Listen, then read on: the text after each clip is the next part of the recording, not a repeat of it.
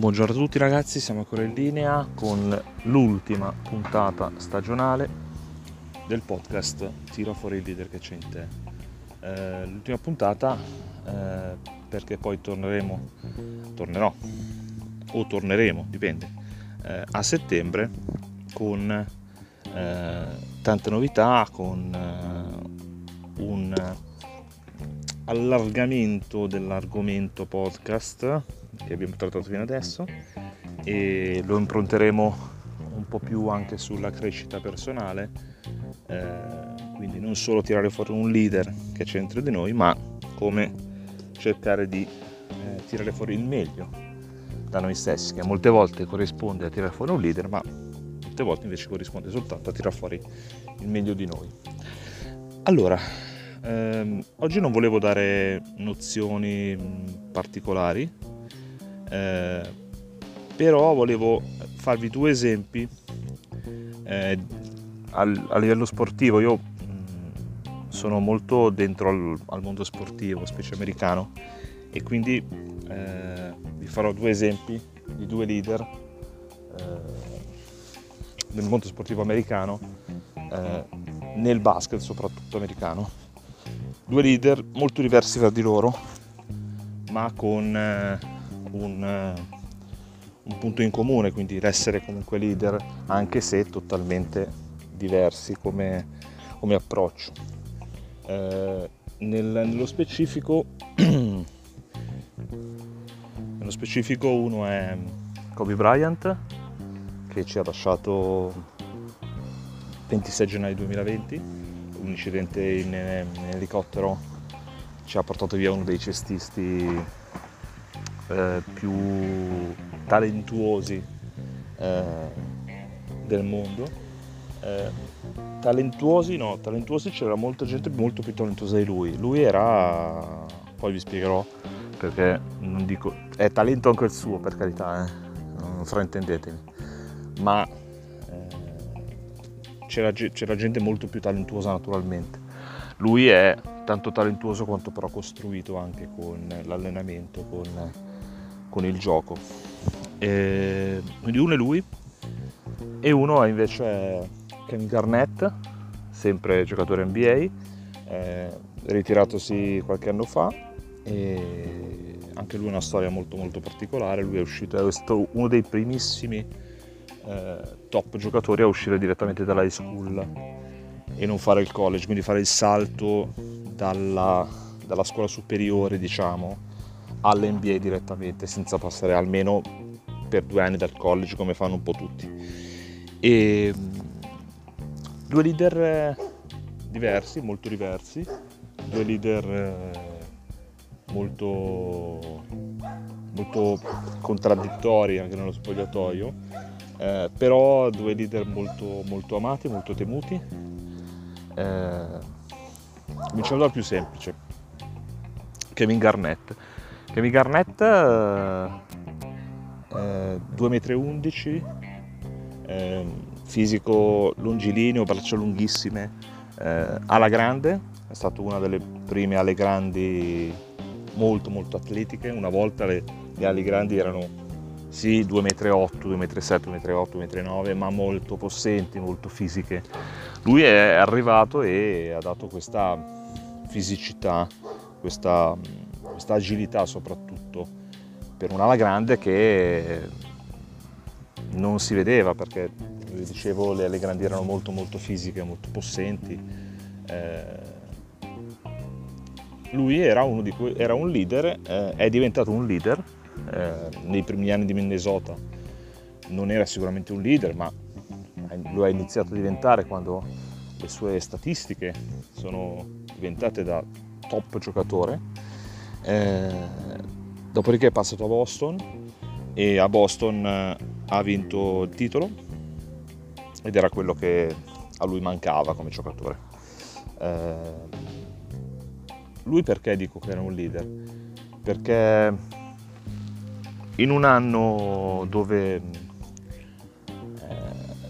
era a Boston, ma Boston si era un po' ridimensionata come, come squadra, cioè Boston ha vinto il titolo, poi dopodiché eh, ha fatto la squadra per vincere, ha vinto e poi dopo ovviamente ha perso per strada dei pezzi.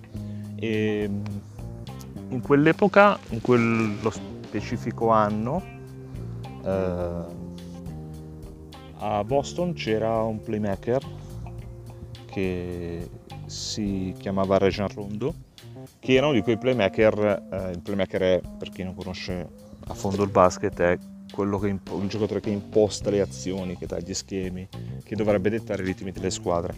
Eh, lui era un playmaker molto atipico, molto anarchico eh, e quindi poco, eh, poco disponibile a schemi particolari, poco disponibile a eh, giocate di squadra, lui era molto, molto personale, molto uh, anarchico appunto. Um, quando Kevin Garnett eh, in eh, primo giorno di training camp che è il primissimo allenamento dopo la stagione quindi ricominciano dai training camp eh, ad allenarsi, a giocare, ricominciano con le matricole nuove, con i giocatori europei che si devono far vedere.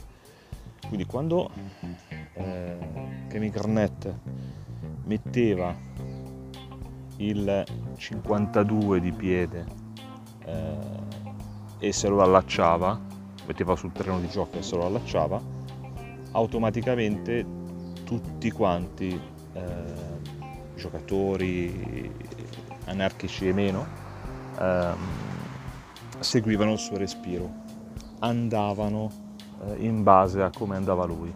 E questo è, è stata una cosa che è stata riconosciuta con il tempo, è stata una cosa che si è maturato con il rispetto. E Garnett non era un giocatore semplice, un, è stato uno dei primi a fare trash talking, eh, era molto duro come, come giocatore, però eh, era uno che sapeva quello che faceva, sapeva quello che diceva. Eh, quindi diciamo che si è guadagnato i, i gradi di leader sul campo. E eh, ultime, nell'ultimo anno, ultimi due anni di Boston, eh, questo era, si vedeva perché Rondo, che è, lui è un anarchico, come vi dicevo, eh, con Garnett a 4 metri e Garnett lo teleguidava, quindi diceva cosa fare, eh, cosa fare, come farlo e eh, tra virgolette dava la benedizione su alcune giocate eh, un po' estrose di Rondo, Garnett gli dava quasi il permesso di. Eh, questo non si, vede, non si vede spesso e non si è visto spesso eh, nei campi da gioco. Quindi Garnett diciamo, era un leader eh, i, che si è guadagnato il, il, grado con il rispetto, con il lavoro e con, eh, e con il tempo. Kobe invece era tutt'altro, lui era un, un classico leader autoritario, autorevole sì, ma autoritario. Eh, Kobe è stato protagonista di tre anni con Shaquille O'Neal in quel frangente Los Angeles Sponta Lakers era praticamente non dico imbattibile ma ingiocabile. Nel senso che eh, Kobe era il vertice esterno, Shaq era il vertice basso, eh, Shaquille O'Neal in quegli anni dominava eh, tutto a livello fisico, c'era gente che aveva paura di andare contro Shaquille O'Neal, eh, paura proprio fisica.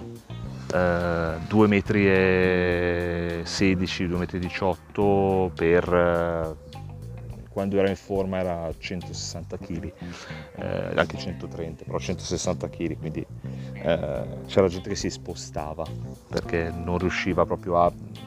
temeva proprio il contatto fisico. Eh, Kobe era quel giocatore che d'estate, quando stagione finita e tutto, eh, si è fatto costruire un campo a casa collegato con un tunnel e lui alle 5 della mattina era sul campo a tirare, a fare pesi, eh, a fare movimenti, a ripetere lo stesso movimento in modo ossessivo eh, per mille volte perché? Perché dall'altra parte dell'America, sull'altra costa, magari un giocatore, anche lui si stava allenando per diventare più bravo. Ecco, Kobe era un ossessivo compulsivo dal lato sportivo. Um, perché ve ne parlo come leader? Perché lui era uno dei pochi che conosceva il gioco e che conosceva, eh, che poteva fare tutti i ruoli eh, della, della, squadra, eh, conosceva tutti gli schemi a memoria, eh, ma soprattutto eh, una cosa che l'ha reso poi odiato e temuto dai suoi compagni di squadra, lui interrogava lui interrogava i suoi compagni sugli schemi, interrogava su cosa dobbiamo fare adesso, se la palla è lì, che movimenti bisogna fare e lui sapeva tutti i movimenti che tutti dovevano fare e gli altri ovviamente non erano così ossessivi e quindi si creava un po' di eh, timore, imbarazzo. Lui fermava la palla e diceva adesso cosa dobbiamo fare, tu da che parte devi andare, eh, perché eh, hai aspettato più del dovuto per passare quella palla mentre avresti dovuto passarla prima perché poi per far sviluppare tutto uno schema. Eh, quindi, scusate, qui diciamo che eh, Kobe era autoritario perché non si muoveva foglia a Los Angeles se Kobe non voleva. Giocatori non arrivavano se Kobe non alzava il pollice verso l'alto, gli allenatori men che meno eh, l'unico che è riuscito a farlo eh, farsi amare è stato Phil Jackson, ma Phil Jackson ha avuto a che fare nella sua carriera con eh, Michael Jordan, eh, che anche lui era un ossessivo compulsivo. E, ehm,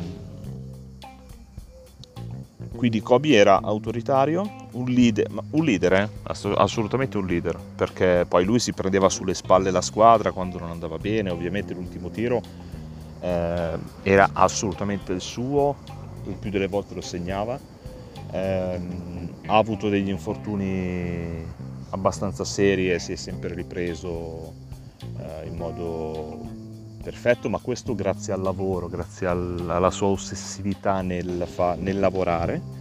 Ehm, però nei momenti di sconforto della squadra, nei momenti di bisogno, lui se la caricava veramente sulle spalle come un leader deve fare con il suo gruppo di lavoro, se la portava sulle spalle, le trascinava, le incitava, ehm, faceva tutto quello che serviva perché la squadra poi rendesse veramente al meglio eh, anche se c'erano persone che fra loro eh, si odiavano, non si sopportavano, in quel frangente lui riuniva tutti sullo stesso obiettivo e portava tutti verso l'obiettivo finale.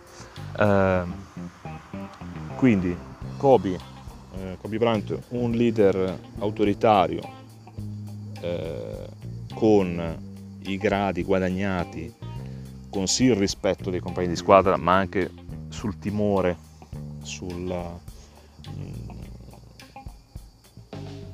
no, sul timore va bene, sì, sul timore, eh, però con anche tanta, tanta, tanta conoscenza del, del, sistema di gioco, tanta conoscenza di tutto.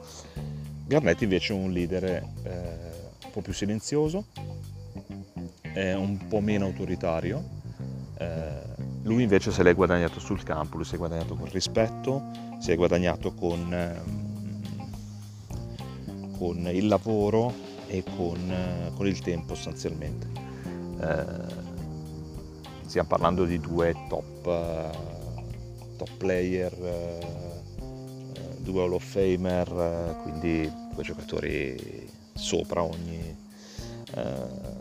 sopra ogni livello, voglio dire, non c'è stato un motivo particolare per, per aver potuto parlarvi di, di, molti altri giocatori NBA, anche i loro leader, lo stesso Michael Jordan, eh, anche lui leader autorita- autoritario, molto autoritario.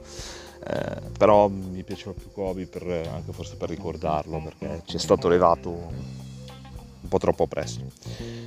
Allora ragazzi, eh, con questo vi saluto, questa è l'ultima, puntata, ci rivediamo, ci risentiamo eh, i primi di settembre. Mm, novità poi man mano cercherò di aggiornarvi su, sulle novità che ci saranno da settembre. E eh, avremo sicuramente magari anche degli ospiti durante alcune puntate e potremmo avere anche delle collaborazioni. Vediamo, vediamo, vediamo. Mm, tanta carne al fuoco, vediamo che cosa si cuoce per bene e che cosa invece rimane cruda. Ok? Un saluto a tutti, buona estate, mi raccomando, divertitevi e ci risentiamo a settembre. Ciao a tutti!